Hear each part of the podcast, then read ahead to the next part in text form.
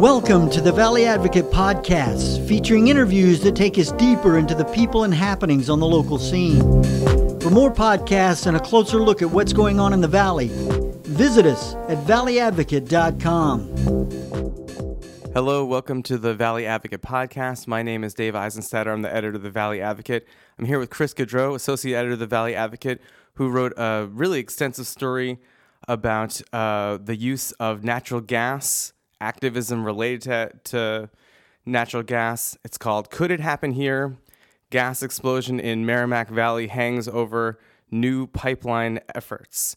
Um, now, the Merrimack Valley explosion, of course, happened about a year ago. The uh, the explosion uh, took out um, about a billion dollars worth of damage, uh, injured 25 people, and caused one death. Um, Chris, welcome. Thanks well, for thank, thank you having Yeah. uh, thank you for having me on, Dave. yeah. Appreciate Thanks for it. thanks for doing this, and um, maybe you could talk a little bit about um, about what the kind of the reaction to that explosion was, and some of the um, the research that went into how it happened, why it happened, and how to prevent happening it again. Well, as many people remember, this was a very huge news story when it happened. Um, um, the ex- the explosions were very widespread over several different communities, and as you mentioned, resulted in a billion dollars worth of damage.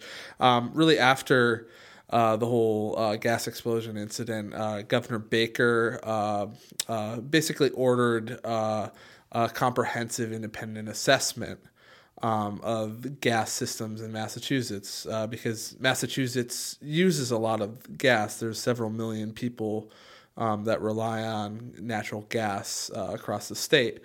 Um, but uh, kind of meanwhile, uh, there's this other group of 20, it's a coalition of 20 different kind of nonprofits and kind of gas uh, data an- analyzing groups uh, from across the state called uh, Gas Leaks Allies, and they just published um, a new report uh, September 13th called Rolling the Dice Assessment of Gas System Safety in Massachusetts. Um, they covered uh, way more topics than than this this this story did. As uh, even though I went, I think pretty in depth uh, with this topic. Um, their their their their piece was uh, around sixty pages, if if not more, and um, they're they're they were essentially looking about uh, uh, like is natural gas safe? Does it have a future in Massachusetts? And uh, the conclusion is no. It, it, it long term it doesn't have a future because there are more renewable energy sources, um, whether that be wind, solar, um, geothermal, that could be far more uh, beneficial and have less of the climate impact as well. Um, so, you know that that report was out there, and it made me uh, want to look at, um, you know, our local gas infrastructure, and and not only that, but the leaks that are happening, the gas leaks that are happening in Western Massachusetts. What dangers do they pose? Um, well, kind of looking at the future and, and kind of brainstorming um, uh, what uh, the uh, what Western Mass's energy uh, infrastructure might look in, in the future. So, It's interesting because so the report came out, the Rolling the Dice came out uh, on the one year anniversary from the Merrimack Valley explosions. Um, and it is looking at, um, yeah, gas as being in some ways too dangerous to be sustainable. Even just in the title, Rolling the Dice, you kind of get that sense of that, you know, this explosion happened once, maybe it could happen again. Do, you know, do people locally here in Western Massachusetts think that um, that we're just rolling the dice and, and that, that that this will happen sometime in Western Massachusetts? well, there are a lot of different opinions about the uh, regarding uh, that topic uh, from the the people who I spoke with. Um, uh, some local elected officials thought, you know, yeah, it, it is dangerous, but look how, how how often gas explosions don't happen. Others um, were more skeptical, uh, such as uh, Tanisha, uh, Tanisha, excuse me, Tanisha Arena, um, uh, executive director of the Rise for Social Justice. Um, she was very worried about uh, gas explosions. There was uh, an explosion that took place in, in 2012, I believe, in the city of Springfield, which, um, although no one died, there were people who were injured, and it did level a building and uh, just destroy some near, near nearby property windows. It did damage a lo- uh, significant portion of that area. You spoke with um, you spoke with uh, the Springfield Fire Commissioner uh, Bernard Calvi, who talked to you a little bit about um, the uh, how they assess gas leaks and what they do to to um, repair them. Maybe you could talk a little bit about yeah th- his that was, work. that was a really interesting perspective that he brought uh, to the story. I mean, he um, uh, I had this data already from uh, this Cambridge uh, based nonprofit called Home Energy Efficient Team, uh, HEET, H E E T for short. And uh, I was kind of curious um, uh, how these leaks were graded. And um, um, Commissioner Calvi basically said um, grade one is basically those gas leaks that require emergency re- response because they're deemed explosive. Grade two and three are uh, non-explosive, but um, uh, have more or less uh, uh, releasing less gas based on grade three and more gas based on. Grade. So one is the worst, and two and Yeah. three are they might they might not cause explosions, but they are leaking gas. Yeah, and that's something people should be aware of too, because um, there there were uh, several other people who I spoke to said uh, specifically um, a uh, former uh, surveyor of gas lines in the state. Um, uh, who basically said that just because um, it's deemed a grade two or grade one doesn't mean it doesn't pose a serious health risk.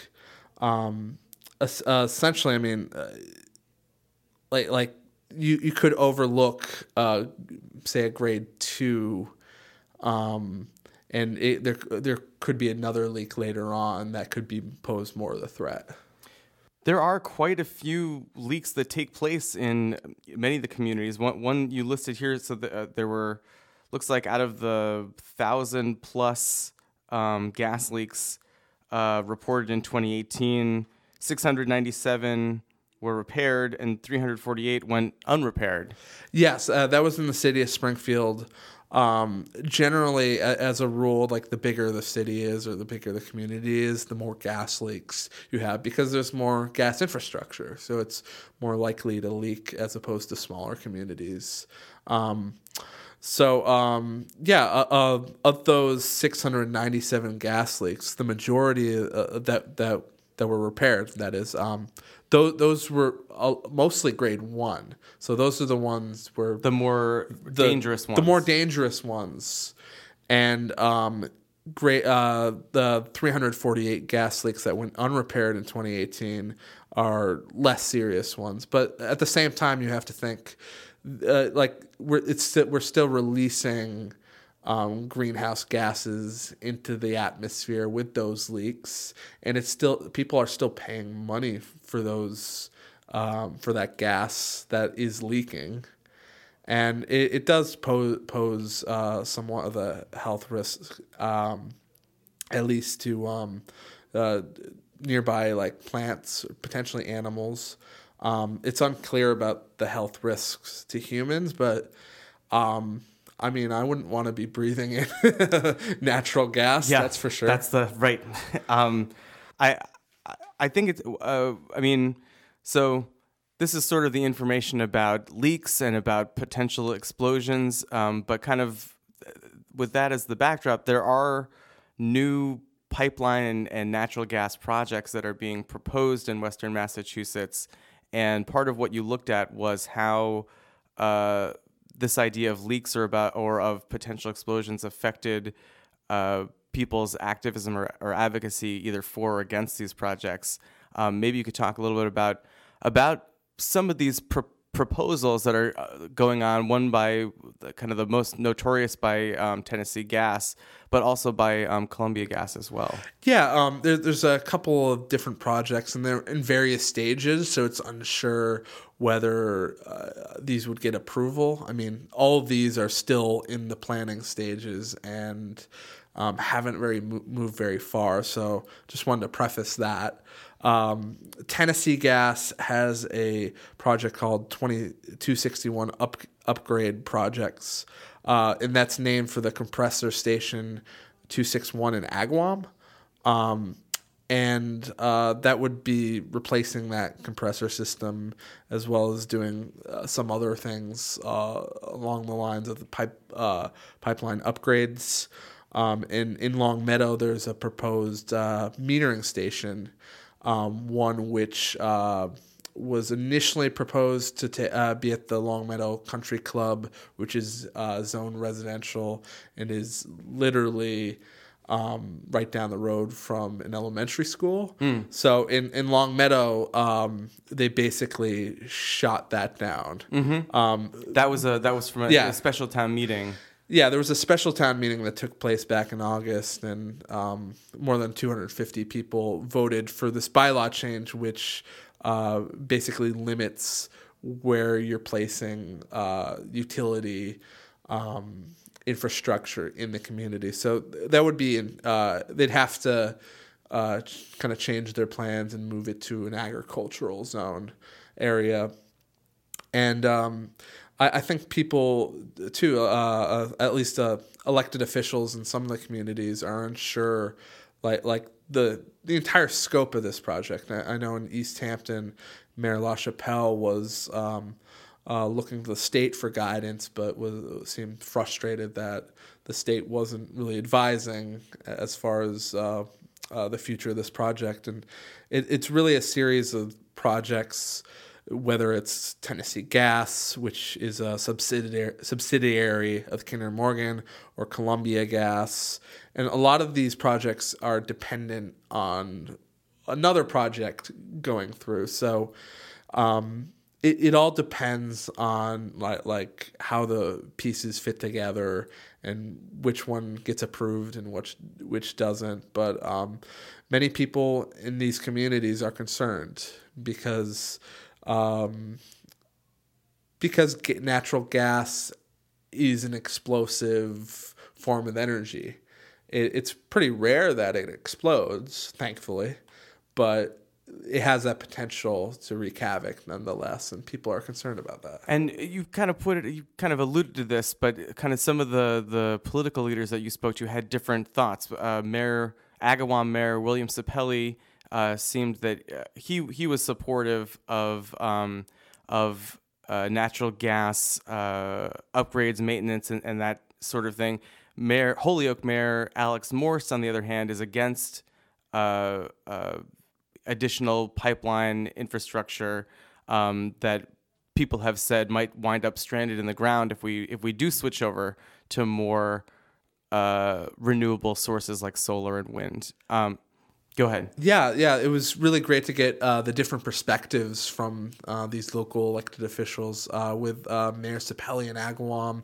Um, he viewed this project uh, in his community as just improving on the existing infrastructure that had been there. I think since uh, for decades. I mean, and some of it, that it looked like was uh, like replacing a six-inch pipe with a twelve-inch pipe. Or, yeah, you know, like yeah, that, that, might expand capacity. He wasn't too concerned about that, um, and and he recognizes that eventually the state and the country has to move away from natural gas, that it's inevitable.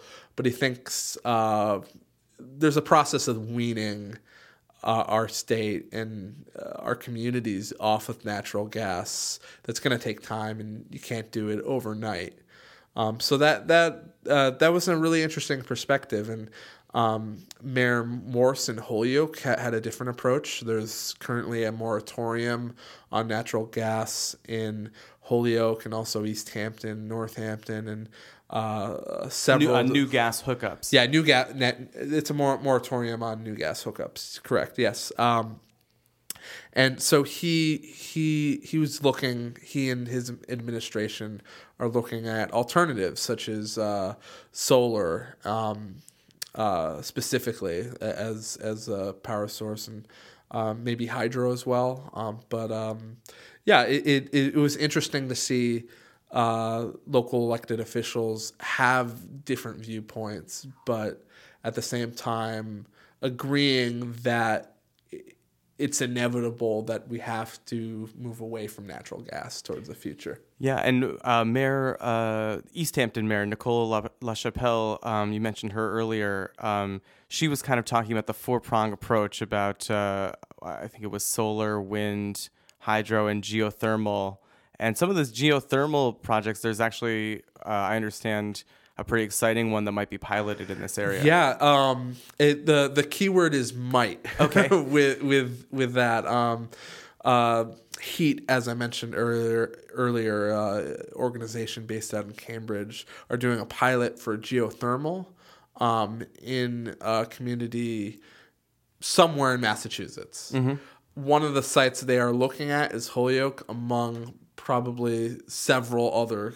So the the I don't know what the chance is that Holyoke will be chosen, but at, at least it's being considered, and that's that's pretty interesting. Um, essentially, um, uh, what would happen is uh, it could produce a, uh, the majority of heat for that community. And how does that work? They dig they dig down some holes and such. They, yeah, they they drill boreholes down. I believe it was a maximum of 500 feet down where the gas utility lines already are in the streets, and from you're, you're essentially getting that energy from the earth. Um, just the pressure that's built up underground.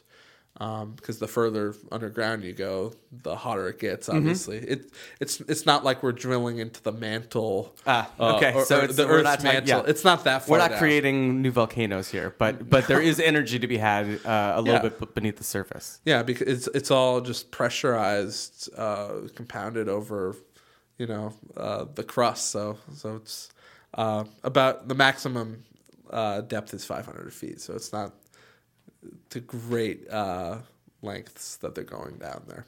So you were so you were saying before, um, you know, that these projects, uh, you know, may be taking place, and that Longmeadow in particular had had taken steps um, to delay or or even prevent some of these projects. Uh, you know, where where do some of them stand right now? Well, uh, that's a good question. Um, there was a project that is in its very early stage uh, that was proposed in, I believe, West Springfield. Um, that's, I believe, that was like six miles of pipe that was proposed by uh, Tennessee Gas. That's that's an unrelated project to suit to the 261 um, that I, I found on uh, Kinder Morgan's website through uh, various documents, and um, that that's really in its early stages. So who knows if that would even be a possibility. Um, the the 261 project is moving forward. Um, there's also a deadline. Um, By the end of the year, right? yeah, by the end of the year. That uh, let me just see what that was referring to. That was so essentially uh, for the 261 project in Agawam. There, uh, there's basically on, on Kinder Morgan's website. They said construction would begin in March 2020. The loop uh, for the looping project, and then there's a replacement project for May of 2020, and um, but there's also the issue that they haven't necessarily filed anything. They have the the end of the month, I believe, um, with the state to, to file those. So who knows if they'll meet that initial deadline they proposed on their website. So it, it seems further out than it actually uh, what was initially proposed. So it at this time it's gonna have to kind of wait and see what happens. It's a it's a complex it's a complex scenario with natural gas that d- doesn't seem to have as bad a reputation quite as, as coal or oil, um, but certainly is a is a is in the sights of, of climate activists who are hoping for renewable um, sources to, to, be more the energy mix. At the same time, Massachusetts' number one uh, energy source is natural gas at this time, and um, you know, the, of the people you talked to, it sounded like most people believe that we should wean ourselves off of natural gas, however long that takes. How do we do it? Well, the how we do that uh, essentially by investing more in uh, renewable energy sources over a period of time. That that's what a lot of people uh, who I interviewed for this story uh, thought about. Um, um, but uh, many people have different approaches, and I, I think uh, the grouping uh, that so so called four tier system of renewable energies, I, I, think communities have to look to see what works for them, what's applicable, and um, I think there there are a lot of options, um, uh, but it's going to take time, obviously, and a lot of investment uh, locally and from the state and federally as well. So. Um, you know, I think I think we're moving forward, but uh, uh, uh, whether that's fast enough with the the current climate cri- crisis ongoing, uh, that's a matter for debate. Well, Chris, um, thank you very much for your work on this. Could it happen here? Gas explosion in Merrimack Valley hangs over new pipeline efforts. You can check it out in the Valley Advocate. You can also check it out at valleyadvocate.com. Thanks again. Thank you. Thanks for listening, and don't forget to visit us at valleyadvocate.com.